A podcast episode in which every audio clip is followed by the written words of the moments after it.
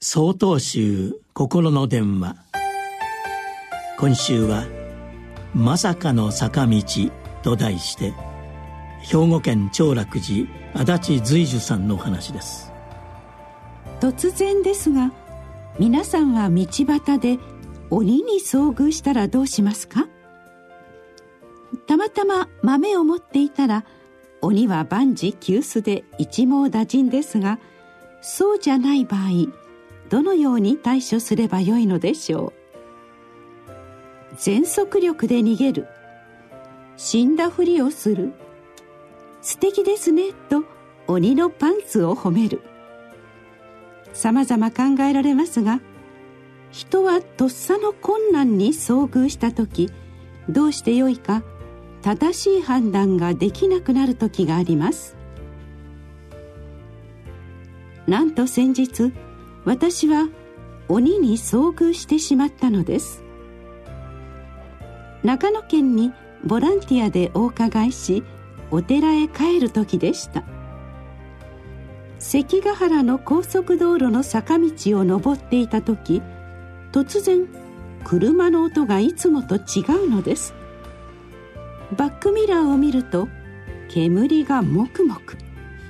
急いで路肩へ車を止めて後ろへ回ってみるとマフラーから白い煙が上がっているではないですか。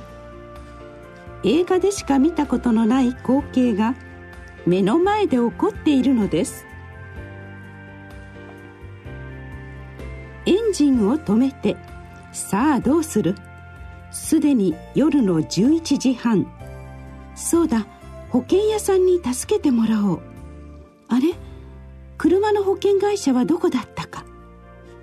慌てふためく自分にイライラとするばかりです。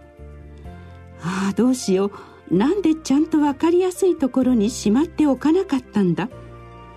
むしゃくしゃしながら車の中を探し続けやっとの思いで保険証を見つけたのです。無事に助けを呼ぶことができましたがレッカー車の助手席に座りながらただ脱力感と戦う辛い帰り道となりました。私はまさかの事態において正常な判断を狂わすイライラの鬼に遭遇してしまったのです。お釈迦様は最後の説法において法をよりどころとし自らをよりどころとせよとお説きになられました。自己を整えるという心の在り方。突然現れる鬼への対処法を今のうちに備えてみてはいかがでしょう。